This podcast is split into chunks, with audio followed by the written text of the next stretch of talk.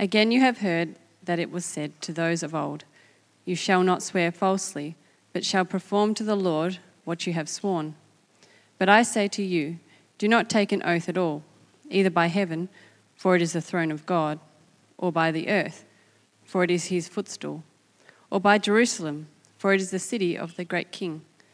Do not take an oath by your head, for you cannot make one hair white or black. Let what you say be simply yes or no. Anything more than this comes from evil. Well, the title of this morning's sermon is Honest to God. Honest to God. I wonder how you felt seeing that title or now hearing it. This is a phrase that uh, people in our culture use with some frequency whenever someone doubts their honesty. If anyone doubts you, you just wheel out, no, honest to God. And then people know you are being serious. The variations of this phrase include I swear to God, or cross my heart, which I think is, comes from a Catholic practice, or God do to me and more also. Does anyone ever use that one? No, that's actually from the Old Testament. but we also, yeah, usually. But we also have our own variations of what Jesus is referring to in our passage this morning. You know, some, for example, will swear on their mother or father's grave. Or if you're a Princess Bride fan, I swear on the soul of my father, Domingo Montoya, you will make it to the top. Glenn told me about a recent scandal involving former Australian cricket captain Michael Clarke, who was accused of cheating by his partner uh, while they were arguing in a family park. And in order to swear his innocence, he invoked his own daughter's life. Yeah, that's, that's, the, that's the response. As one journalist commentating on that debacle said, you don't pull out that card and use that card unless it is really true. You don't pull out that card unless it is really true. It says something about what we believe that this is considered to be the peak of swearing an oath that you are telling the truth. And yet, so flippantly, we would say, I swear to God. Do Christians have this card? Can we swear on anything, let alone God? Now, I think for most Christians in our day, we take Jesus' words seriously in this passage and we wouldn't swear to God. For most Christians in the last few decades, they would have been taught, myself included, that these verses mean a Christian should never go as far as even simply saying, I swear, or even, I promise, even if it doesn't have the name of God. But as we've seen all the way along in these last couple of weeks, Jesus is not just replacing the rules of the scribes and Pharisees with another set of rules that now they need to abide by, that now his disciples need to make sure they follow. No, Jesus is getting at the heart of the matter. For us to just read this passage and say, oh, okay, I get it, Jesus. I need to make sure that I don't take any oaths. That's easy. I already do that. Next. Well, firstly, it's a bit more complicated than that. And secondly, that would be the way the Pharisees approach this text. And that's the very thing that Jesus is picking apart. No, I think the question that we should be asking as we meditate on this passage is how much do we love the truth? How much do we love the truth? Does our love for it move and motivate our words and our actions? If so, how? We're going to consider two questions and a statement this morning as we work our way through this passage. Firstly, what is an oath? Secondly, can we take an oath at all as Christians? And thirdly, being honest to God. Well, let's dive in with our first question What is an oath? What is an oath? Now, oath isn't exactly a word that we use very often these days. Uh, so infrequent, perhaps, that my voice dictation software, as I was writing this, struggled to pick it up. It kept hearing both or earth or oats. Now, kids, I know this is a tricky question, but do any of you know what an oath is? A promise. That's right, a promise. And it is a, a, promise, but it actually has some extra elements. And so in the Bible, to swear an oath meant to call God as a witness that what you are saying is true. Now, it could be in reference to something you've said, whether it's a fact or whether it's an account of something that has occurred, or it could be to call God as witness for something that you promise to do, something that you promise to somebody else.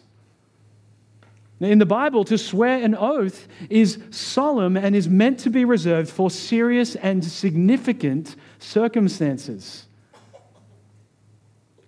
That's, that's why the examples that we read in the Old Testament are all very serious things.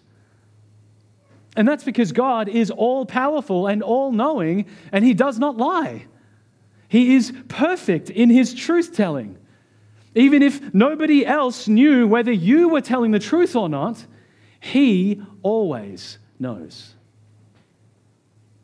Now, kids, can anyone tell me what the ninth commandment is? We were encouraged a few weeks ago to try and learn them. Has anybody learnt what the ninth, ninth commandment is? No? Yeah? Do not lie. Good job. If you want to remember that, you just hold up nine fingers and you say, Five is not four. Do not lie. All right? Do not bear false witness, is how the Old Testament puts that. And God commands it because it's part of his character. We know that God hates lies. We know that he is the very opposite of Satan, who is the father of lies. And so to call God as your witness to the truthfulness of what you are saying is inviting his wrath and judgment if what you are saying is untrue. That's how it was used in the Old Testament. Hence the phrase, God do so to me and more also, if I do not. Now, in the Bible, there's also a difference between vows and oaths. As, uh, as I just said, an oath is calling upon God to be a witness of something that you said or a promise that you've made to another person. A vow, on the other hand, is a promise that you make to God that you will do something. Now we see this distinction between oaths and vows in Numbers chapter 30, verses 1 to 2. Moses spoke to the heads of the tribes of the people of Israel, saying, This is what the Lord has commanded. If a man vows a vow to the Lord or swears an oath to bind himself by a pledge, he shall not break his word. He shall do according to all that proceeds out of his mouth. Do you hear that? Whether it's an oath or a vow, you must follow through on what you have said. Oaths were commitments made to other people and calling God as witness. Vows were promises made to the Lord. And as we've just said, a person must do everything they say. And that brings us to our passage this morning. Verse 33. Again, you have heard that it was said to those of old, you shall not swear falsely, but shall perform to the Lord what you have sworn. To swear falsely means to tell a lie under an oath. The legal term we use for that is perjury, or in verb form, to perjure yourself, is to be under oath and to be lying about whatever it is you are making an oath about. And you notice the second half of what Jesus says, he's describing either an oath that you've sworn to others or a vow that you've made to the Lord. Either way, you should do what you have sworn, consistent with Numbers 30. Now, even though we've long forgotten it, this is what phrases like honest to God or I swear to God are supposed to mean. But we don't use them that way anymore. And not only do people who say those things not mean them that way, those of us listening, actually, we don't usually take them that way either when people say that, right? When you hear somebody say that, do you honestly think they are making an oath before the Lord? No. And if somebody has the reputation of not being a very honest person, then it doesn't matter what oaths they might use to convince us that they're telling the truth. Know, even the card Michael Clarke pulled wasn't enough to convince listeners that he's telling the truth because it seems he's developed a reputation for dishonesty. Surely you can think of friends and people who flippantly use these oaths but whose testimony is extremely unreliable. The oath doesn't suddenly make them more honest, does it? And that's part of, no, sorry, that's at the heart of the problem that Jesus is addressing in our passage. You might remember a couple of weeks ago, Jesus introduced the section on murder and anger with this same phrase to those of old. It's Jesus uh, it's his way of saying that this is what the Old Testament scriptures taught. And his quote here at first looks a lot like Leviticus 19:12, "You shall not swear by my name falsely." But as you can see, the second half of that does not map onto what Jesus says. The second half uh, is not actually found anywhere exactly in the Old Testament. But as we've seen uh, in the Gospel of Matthew, quotations didn't have to be direct quotations when used in Jesus' day. And so Jesus here is summarizing an aspect of Old Testament law which is seen in a number of places. Numbers 30, which I quoted before, is a good example of where that is seen. Another good example is Deuteronomy 23 21. And that set of verses is a good one to, to read and, and meditate on. If you make a vow to the Lord your God, you shall not delay fulfilling it for the Lord your God will surely require it of you. Now, there are many of these examples in the Old Testament, and God never actually says in those examples that it is wrong to do so. He simply says, when you make an oath or when you make a vow, you must follow through. And so, overall, the Old Testament doesn't view oaths or vows as bad things. After all, God Himself not infrequently, again, as we read earlier, makes vows and oaths. And perhaps the most well known is in Genesis chapter 22, verse 16, which is also picked up by the author of the Hebrews in Hebrews 6:13. By myself I have sworn, declares the Lord. And of course, as Hebrews points out, because there is no one greater than God to swear an oath by. There is no other thing in all of creation in the universe that is perfect in its truthfulness and honesty and purity and perfection than God swears an oath by his own name. And that means that when God makes a promise, when he says something, it is unshakable it is more reliable than anything else that's reliable, more faithful than old faithful. So, what's Jesus getting at then? As we saw last week, the problem was that the scribes and Pharisees were again doing everything that they could to draw boundaries that, you know, technically didn't cross the line of God's law, but missed the whole heart and point of the law. And they were doing so so that they could create a bit of a cushion to say, hey, we can keep mucking around in here, and even though, you know, that might be sinful, it's okay, we're not crossing the line. That's what they were doing. And here's how this one came about. God clearly says in Deuteronomy 6:13, "It is the Lord your God you shall fear, him you shall serve, and by his name you shall swear." As we've seen, this was a serious, solemn thing. You don't want to be swearing by the Lord's name if you know that you're going to say something which is at best a bit iffy and at worst a lie. Otherwise, you'd be inviting judgment. So, what happened was that many teachers of the law began to develop rules about whether an oath was binding or not, depending on how close to the name of God it was. I mentioned to you the Mishnah last week, which is a third century collection of Jewish oral teachings that had been passed down. Well, here is a snippet from the Nedarim, I'm sure I pronounced that incorrectly, tractate in the Mishnah The Nedarim is thousands of words dedicated entirely to making vows, entirely to justifying this practice. Here is a snippet. Rabbi Yehuda say, one who says that an item shall be considered Jerusalem, instead of saying that it shall be considered like Jerusalem, has not said anything.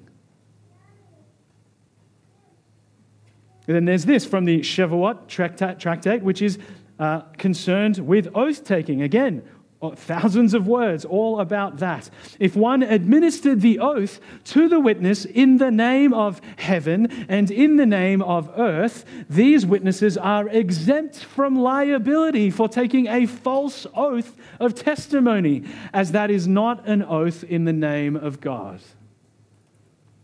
These, these tractates are pages and pages of these kinds of qualifications to do with oaths and vows. Now, choose those two examples because they are relevant to what Jesus says. And we don't just see examples of this here. There's another example later on in Matthew's Gospel in chapter 23.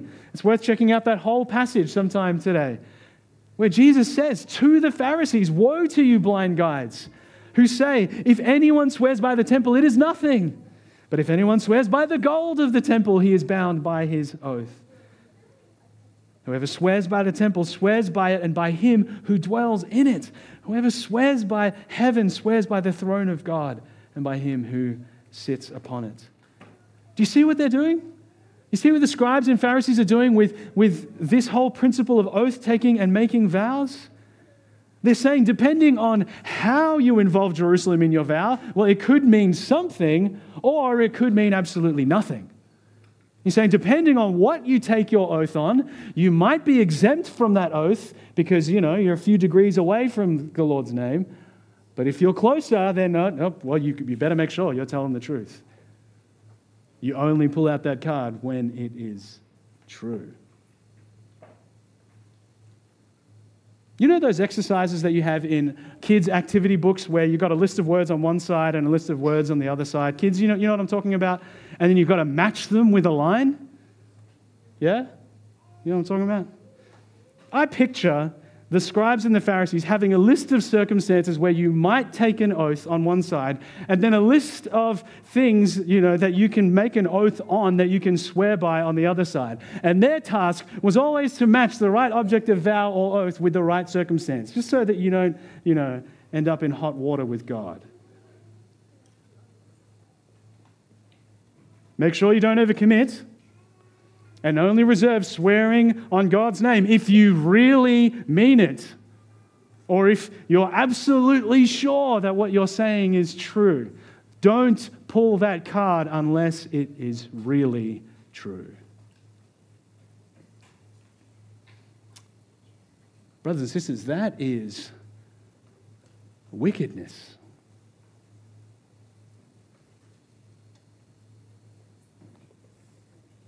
Because, firstly, it completely undermines the whole point and purpose of oaths that God intended in the Old Testament. And secondly, because it doesn't value the truth the way God's people should. Before we get to the next question, consider this point for yourself. As mentioned, you probably don't swear or call God as witness to your words much these days. As far as I know of all of you, I don't think anybody ever says it. And praise God that it's become common enough in our culture, in our Christian culture, to grasp this much and to make it a habit. But even without the swearing, even without making the oath and the promise to God, are there levels and degrees of truthfulness that you apply depending on the circumstance? Even though not, you might not be using those oaths or swearing on the gold of the temple or whatever, are there levels of truthfulness that you apply depending on the circumstance? We have what we call white lies. And we call them white lies because, you know, white is the color of purity. And so we figure if we call them white lies, then perhaps they're innocent lies. It's amazing how we can redefine our words to make ourselves feel better about our sin. It's like calling abortion women's health care, which makes it sound like it's positive. A white lie, friends, is still a lie. It doesn't make it any less a lie. You might have good intentions in, in, in saying a, lie, a white lie. You, like, you know, you might not want to hurt your friend's feelings when they ask you what you think about their new dress. Or you might feel like you're choosing between two bad outcomes, you know, and just a, a slight bending of the truth, while it will result in an outcome that's not nearly as bad. Or maybe you justify it because the outcome actually will be really good, much better than if you tell her, you know, the truth. Josh, Josh sent me an article this week of a career coach naming the five lies that you should say in an interview in order to make sure you land your dream job. Are you willing to take that advice? Does the allure of the perfect job or some other great outcome justify bending the truth just a little bit? Or perhaps the stakes might be much higher. Perhaps your boss tells you that unless you lie for them, you won't have a job tomorrow morning. That's food on the table for your family. That's rent and necessary resources to live.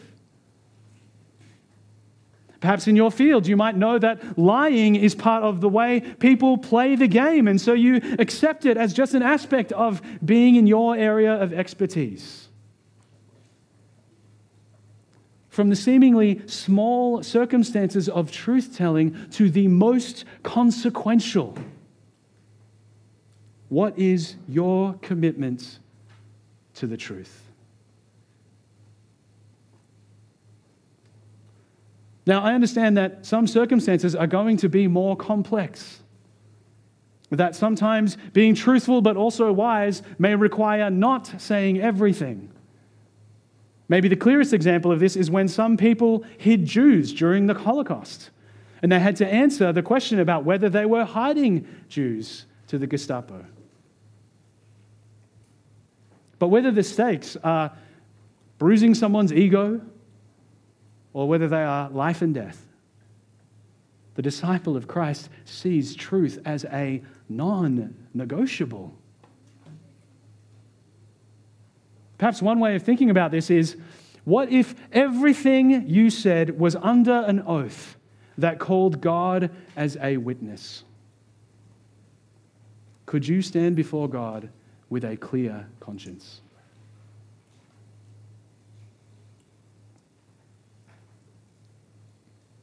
That's one thing to consider this as a hypothetical. But what Jesus says next forces us to consider even more seriously whether we should be taking oaths at all.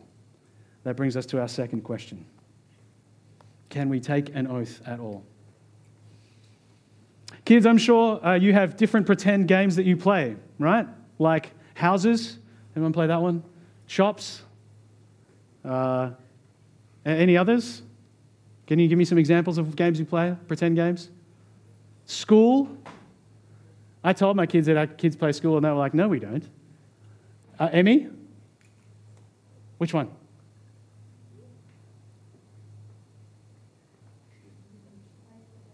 Pretend babies. Ah, yes, of course. That's a good one. Well, do any of you play court?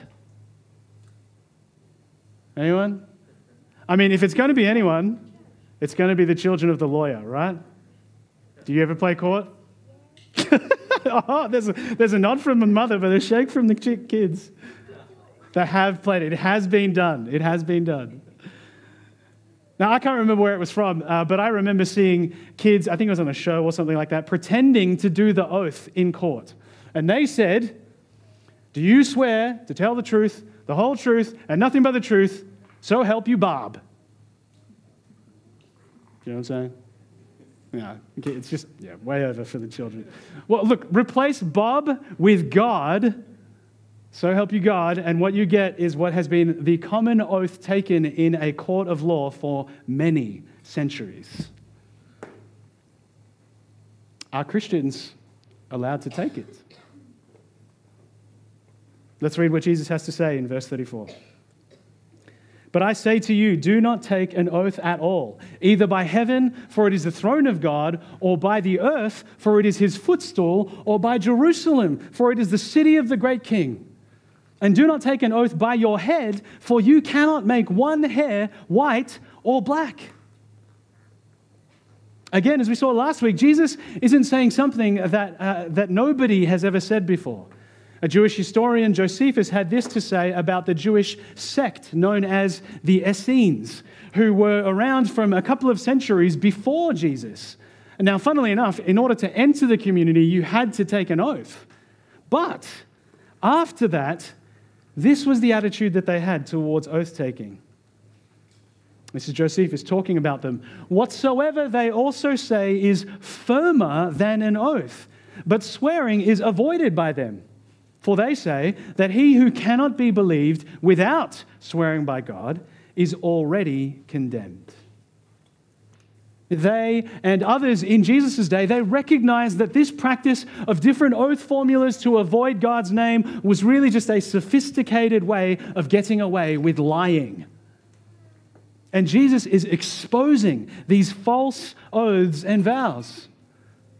Even though the scribes and the Pharisees were trying to avoid swearing by God's name, Jesus showed how such swearing is ridiculous because God owns all of the things that they are swearing by. Psalm 24 1. Can't remember what it says, but I read it this morning. Something about the Lord owning everything. Now, children, do you know uh, the song, He's Got the Whole World in His Hands? Do you know that one? Anyone brave enough to sing it for me? No? He's got the whole world in His hands. He's got the whole world in His. Yeah, He's got the whole world, right? That's the point of what Jesus is saying here. Heaven, earth, Jerusalem, your own body, all of them, everything belongs to God. Jesus is alluding to Isaiah 66, verse 1, and Psalm 48, 2, which say these three things specifically Heaven is my throne, the earth is my footstool, and Mount Zion, also known as Jerusalem in the far north, the city of the great king. God owns all these places and he has authority over them all. To swear on them is equivalent to swearing on his name. You might as well be. You're not dodging an oath in God's name by changing the thing that you swear by. That's what Jesus is saying. And he says that it is also true of your own body. I mean, that song anticipated it for us as well, didn't it?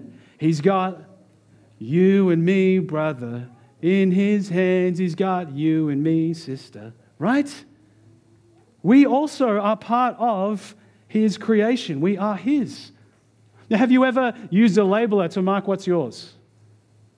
You know, you, you, we think that we can print out a label and, and stick it on our bodies and say, property of J.R. Del Rosario. This is mine. Jesus says, Really? You can't even make one of the hairs of your head black or white. I have both black and white hairs on my head. And they were black for most of my life until I turned 18. And then some of them started turning white. And I can guarantee you that that wasn't because I wanted them to start turning white. That is the point. You don't even have full control over something as essentially a part of you as your own body. It's God's. So, swearing by your own head, thinking that you can do that because it's yours, is again just as much swearing by God's name. Because your body really is not your property, but His. Not only does he sustain and keep it and age it, he knows it down to its finest details, even more than you. He knows how many hairs are on your head. He knows how many cells are in your body. He knows the various parts of your body that need a little bit of a tune up. He knows all the electrical signals in your brain that translate to thoughts and desires and feelings and actions. You see, these oaths and vows of the scribes and Pharisees that are based on things in creation, they are just sly ways of weaseling out of telling the truth or doing what they said they would. And Jesus confronts the so called righteousness of the scribes and Pharisees, and he says, Your true colors are showing. This was never the point of oaths. And so for us today, we need to ask ourselves the question what do we do if we have to testify in court? What do we do if we are made to swear on the Bible, for example? Is Jesus putting a blanket ban on all oaths, including in court? Well, you've seen it in court shows or movies, right? A person uh, takes the witness stand, and uh, a guard, apparently only in the shows, Josh tells me it's somebody else in actual court, they hold out a Bible and they have to swear on it. Well, that doesn't seem right to us, does it? Because the Bible, after all, is also an object in God's creation. According to what Jesus says, that would be wrong. Well, it's worth noting that you actually don't have to swear on the Bible in court, and certainly not in Australia. Sometimes a Bible is held out, but the actual oath that is taken doesn't involve swearing on the Bible. You don't have to say, I swear on the Bible that I will tell the truth. Now, if that was a thing, if that actually was a thing, I think it's safe to say that as Christians, we shouldn't do that and we must find a way around it. But because it isn't, we need not be concerned about that. That said, the oath itself is still a part of our justice system. The legislation of the Northern Territory says that a court oath can be religious or not. It would look like this I swear by Almighty God or a deity recognized by the person's religion. Lovely pluralistic statement there and then the content of the oath, and then, so help me God, or as appropriate. Now, Josh tells me that the process has shifted so much now that there'll, there'll only be a religious component if a person asks for it. Otherwise, it's just a promise. I promise to tell the truth.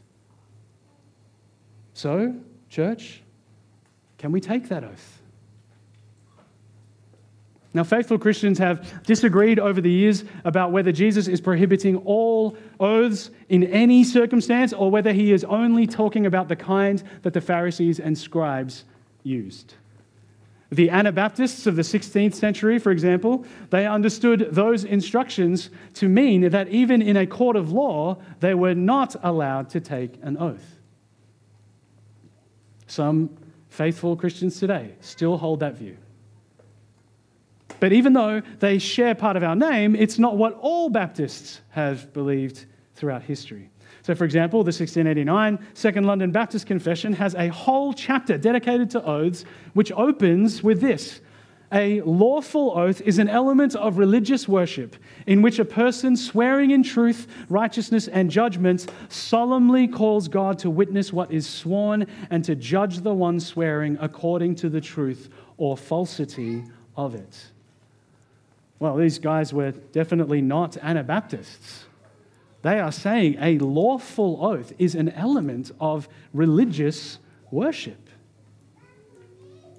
The 1647 Westminster Confession, the confession of our Presbyterian brothers and sisters over the road, is even stronger in its affirmation of taking oaths in court. It says, It is a sin to refuse an oath touching anything that is good and just being imposed by lawful authority. I ask this guy, uh, like, how could so many brilliant Bible nerds get this wrong? Like, can't they read? You know? Can't they see that Jesus clearly says, do not take an oath at all? Now, we must let Scripture interpret Scripture. If something seems like it doesn't make sense on the surface, it's likely that other passages in the Bible will shed light on it. Now, to be clear, before I give you my thoughts on it, here's what we are trying to understand. As we've seen, Jesus is definitely saying that the types of oaths the Pharisees and scribes were taking were wrong. Swearing on heaven and earth, Jerusalem, your own head, doing so in order to get out of your promise or so that you can bend the truth that misses the point of oaths in the Old Testament. That's what Jesus is absolutely getting at. The question is is he going further? Is he putting a complete ban on any oath or any vow for any reason on any occasion for all of his disciples? If you were to put me under oath and ask whether I think the Anabaptists or the London Baptists or, and the Prezzies got it right, I would side with the Brits. There are three main reasons why I think it's okay for Christians to swear an oath under certain circumstances, especially when it comes to a court of law. I might even be persuaded to say that to not do so would be a sin, like the Westminster Confession, but I'm not there yet. Firstly, the Old Testament does not condemn oath taking at all, but actually encourages it. As we saw earlier, as mentioned before, God Himself takes oaths. He instructs His people to only take oaths in His name, and there are many examples of them. The problems came, as with Jesus, when oaths were not taken honestly or seriously, when people swore falsely, or when vows were broken. Notice how Jesus doesn't specifically condemn taking oaths in the Lord's name. Notice that in our passage. And that's how God instructed his people to take them. Now, secondly, it seems like Jesus himself, even though he doesn't initiate it, submits to the high priest when he puts him under oath before his crucifixion. Matthew 26, verses 63 to 64. And the high priest said to him, I adjure you by the living God, tell us if you are the Christ, the Son of God. The word adjure there is putting Jesus under oath. Now, some say that Jesus is dodging the oath in his response, right? In order to be consistent with his total oath ban. That's possible, but that would be the weaker reading. If Jesus' rule was that a person should never take any oath, then you would expect a stronger response from him here. And thirdly and finally, the Apostle Paul himself, numerous times in his letters, calls God as his witness, which is very clearly a type of oath. One example is 2 Corinthians 1:23.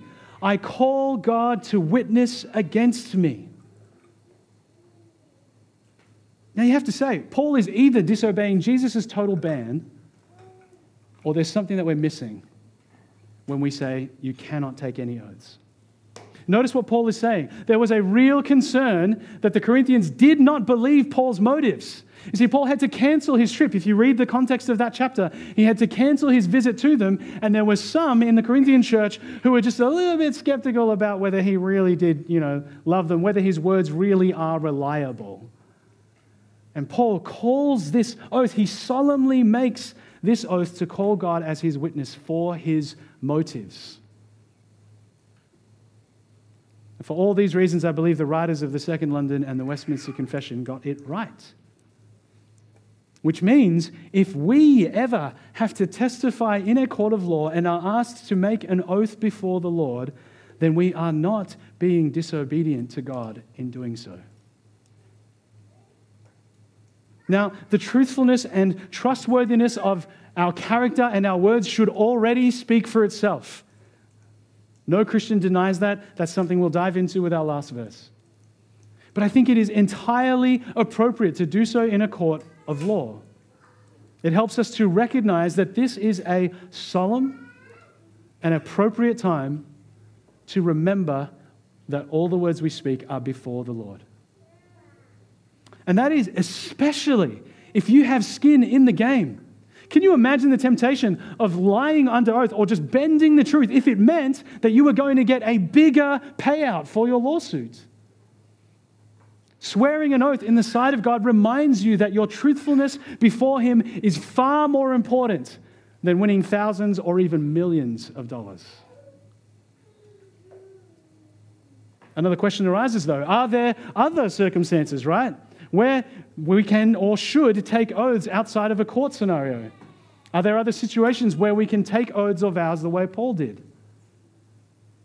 Well, if there is a situation solemn and significant enough, then yes, I think so.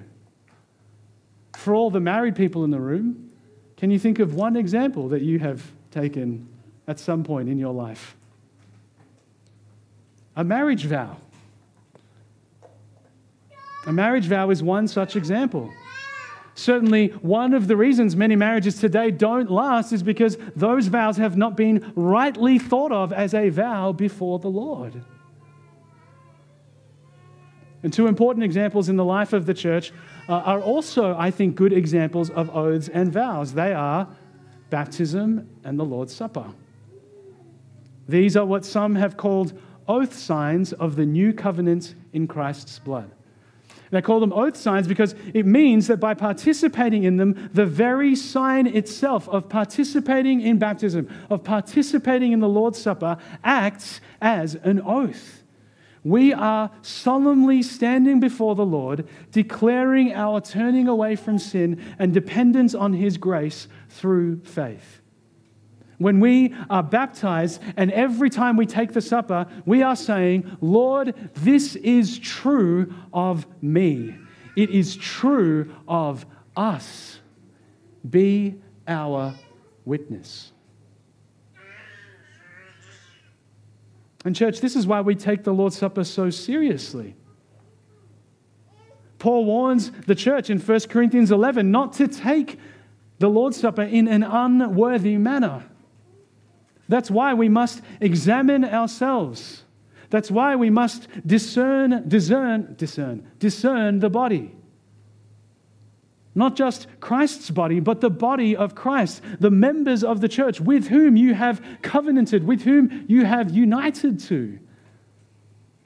When we take that sign together, that is the oath that we are making before the Lord. And this is also what sits behind our membership covenant. We don't say this together so that we can have mind control over each other or so that we can give people a bit of a, you know, a kick to say, yeah, you got to remember what you're doing. You're not doing this. You know, remember, remember to do this. No.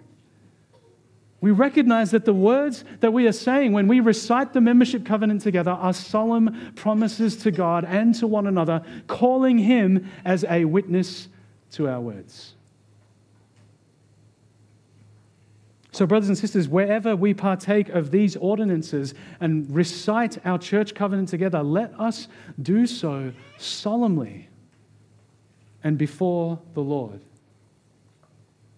Prayerfully and in humble openness to the Holy Spirit's conviction as we consider our own lives and the commitments that we have made to God and to one another. That's what an oath is for. And whenever we make one on such solemn occasions, we should never do so lightly. Now, are there other occasions where we could or should take oaths or vows outside of those? None come to mind for me. What's that? Oh, the police? Oh, yeah, yeah. But if you think there are, and if there are any others, Please speak with our elders and other godly brothers and sisters and proceed carefully. The main reason such circumstances are and should be rare for us as Christians is because the overall witness of our lives should be one of consistent honesty. Our words should be as trustworthy as the gravity that keeps us on the ground. That brings us to our final section being honest to God. There's a reason as Christians we don't pull the honest to God card. Because our words should have the reputation of truthfulness and trustworthiness. That's how Jesus wraps up this whole section. Verse 37. Let what you say be simply yes or no Anything more than this comes from evil. This summarizes the entire passage. What matters is that the disciple of Christ only ever utters what is true. And Jesus doesn't mince words when he speaks of the seriousness of this. You notice that? Anything more comes from evil to make oaths or vows in an attempt to try and give credibility to our words when there is none, it comes straight from the pit of hell.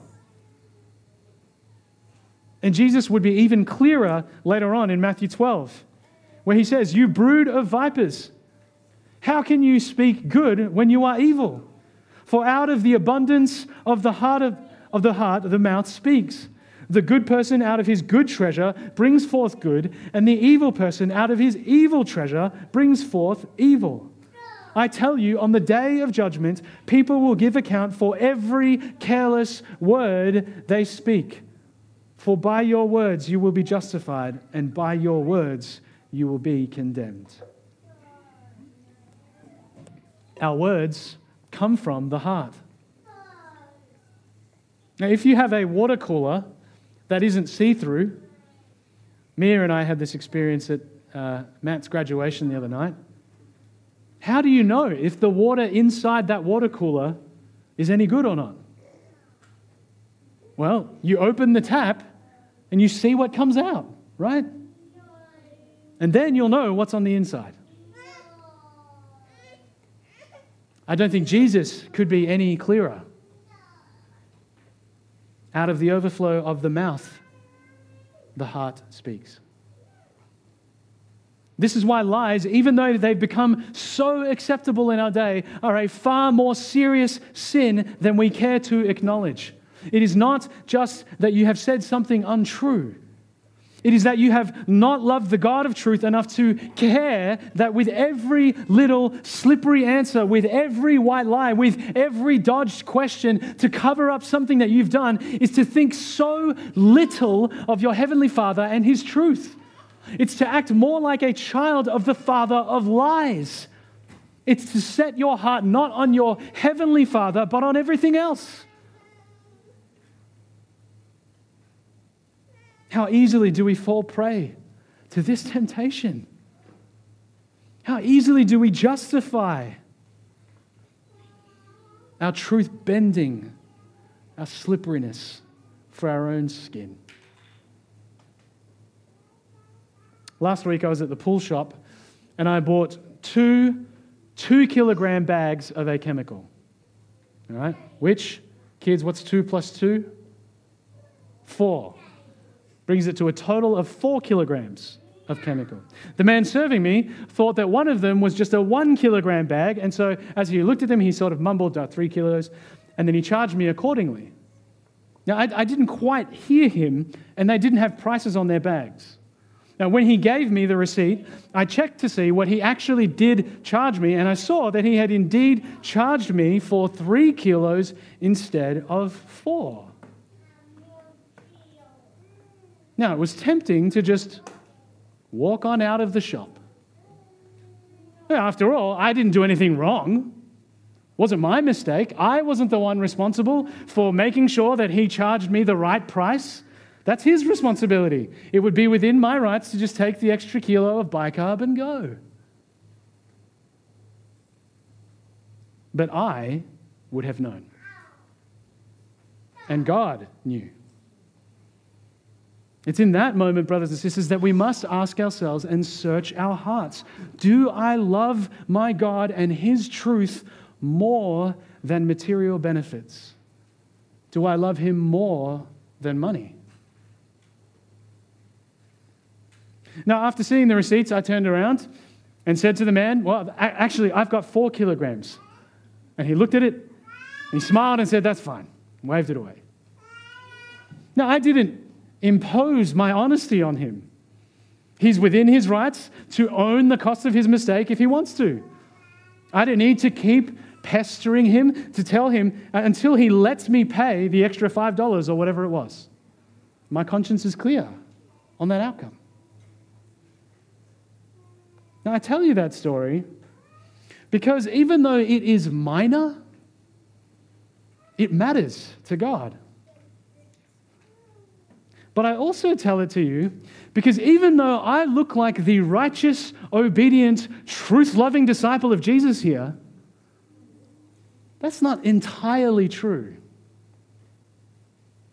You see, as I replayed this incident in my mind and I thought about when he said three kilograms, I'm pretty sure I heard him clearly enough to know that he definitely didn't say four kilograms. And very easily in that moment, I could have said, Sorry, what did you say? And I get the feeling that there was a part of me that perhaps even anticipated the outcome. That perhaps after he'd already put the payment through, he just might let me keep it without covering the difference. And so, you know, I come back to him and tell him, which shows him that I'm being honest. he waves it away, and I still get the discount from the mistake. Win win. For me, at least. I look like the honest guy, and I get the money. And do I know this for sure? I don't know. My motives are a mixture of grace fueled sanctification fighting sinful instincts. But I do know that it, it exposes just how easily, how so very easily, I can let my love for God and His truth slip, even in the most trivial matters. Perhaps even especially in the trivial matters. I know that it's just too easy for me to forget or to intentionally put out of my mind that God sees everything, including the desires of my heart. And I'm so short sighted that I think that saving a few bucks is better than hating lies and loving truth. And this kind of honesty with our words shows up in more than just our words, doesn't it? After all, a vow is a promise before, before God that you'll do something and that you will follow through on that. So, in order for your vow to be meaningful, you must complete the action that you vowed. So, even though we don't take vows, letting your yes be yes is as simple as following through on something that you say you will do. So, kids, if mum or dad says, Can you please go and hang your towel up in the bathroom? Just to take a random example. And you say, Sure, mum. But then you keep playing with your toys. That is not letting your yes be yes or your no be no. Adults, these days nobody vows to be somewhere at a certain time, but if you say you will be and you're not, then doesn't that reflect something about the trustworthiness of your words? I know things happen, especially with kids, and sometimes things outside our control stop us from following through, which is why we should be careful about our commitments and always submit them to the sovereignty of God. As a, as a millennial, albeit on the older end of that bracket, I think my generation and the one coming after me greatly struggles with keeping our words honest. More often than not, when it comes to something that we've committed to beforehand, priority is instead given to how we're feeling in the moment or whether a better offer comes up or whether we can find some other reason to just wriggle out of something that you know we just we don't really want to do that. You know i said i would but i just i, I don't want to do that anymore. Do you trust god enough that he has good purposes for you in every circumstance? That even if something that you said you would do no longer seems like it's going to be good, no longer seems like it's going to be fun, that actually it's going to be really boring, that God has good purposes for you in it, and that following through on what you committed matters far more than whether you'll be having a good time or not.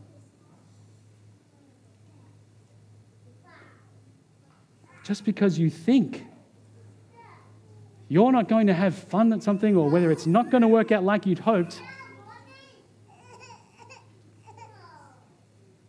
it may not be about you at all in the first place. I think this is one area where Christians can really be a city on a hill in our culture. I mean, why is it that the word flaky is just so commonly used to describe people in our society today? When it is the norm to bail on someone or something at just the slightest whiff of it being no good, when others jump ship because they suddenly decide that they've got other priorities, when self interested partners take the money and run, our yes, yes, and our no, no will speak volumes in a cacophony of white lies, unreliable promises, and empty vows. Brothers and sisters, what it comes down to is whether we can trust our Savior, who is truth, to take care of the outcome when we stay true to our word, even if that means we ourselves can't see anything good from it. And it shows our desire, it shows our longing, our striving to be like Him, to be like the one who is truth, the one who never uttered a word of a lie, who revealed His Father's will perfectly, whose promises are sure. And it ought to cause us to be slow to speak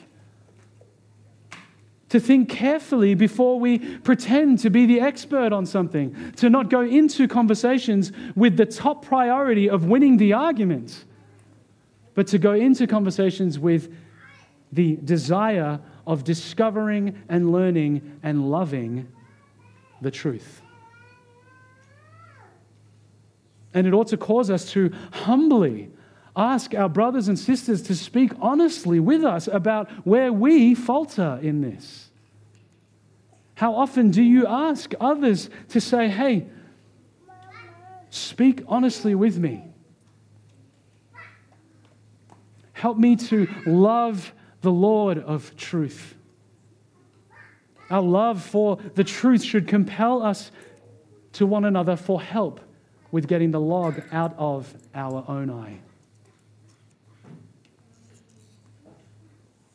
deceptive, sly, slippery, liar, untrustworthy, flaky, unreliable, oath breaker.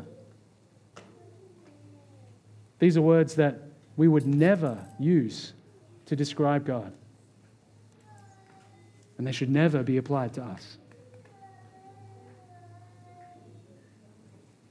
That's easier said than done, right? Once again, to apply this as a Pharisee would be to get all of us to stand up and to put our hands uh, up and say, I will never take an oath by anything other than the Lord's name, and I will always tell the truth. And in so doing, we would again miss the point. How do you go from having a heart that is willing to bend God's word and bend the truth for selfish gain to one that so loves the truth that it matters more to us than whatever lies can buy us?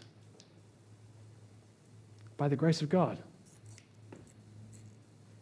Friends, this is the good news of the gospel. Jesus came to reveal to us what we that, we, that we naturally love lies more than truth that we love self preservation more than honesty before God. And that's why He calls all people everywhere to repentance. And when we turn away from our sins and we, tr- and we trust in Him for salvation, Jesus yanks us out of the devil's family and brings us into His own. By turning and trusting in Him, He adopts us to be sons of the Most High God, of the one who cannot lie. And in so doing, our hearts and our lives and our loves are transformed. We want to be like our Father. From the moment we turn from sin and, tr- and trust in Jesus, His Spirit is at work sanctifying us, making us more like Christ, making us more holy. How? Well, as John 17 17 says, when Jesus prays for his disciples, sanctify them in the truth. Your word is truth. As we trust in Christ's finished work and as we look to Him to be more like Him, even the very thought of being just a smidge dishonest becomes a point at which we come back to Him again, where we seek His forgiveness and where we plead with the Lord to let His love and His truth work its way deep into our bones. May we be like our Heavenly Father, who is, as Numbers 23 19 says, not a man that he should lie, or a son of man that he should change his mind. Has he not has he said and will he not do it? Or has he spoken and will he not fulfill it? Let's pray.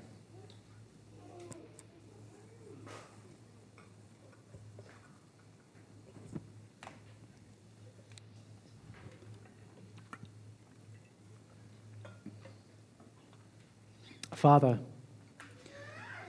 sanctify us in your truth. Your word is truth. And don't stop your sanctifying work in us until we hate evil and love you, until we hate falsehood, hate lies, and love your truth. Father, don't stop until we love you so much that our hearts long to only ever speak the truth, the whole truth, and nothing but the truth. So help us, God. In the name of your Son, Jesus Christ, we pray. Amen.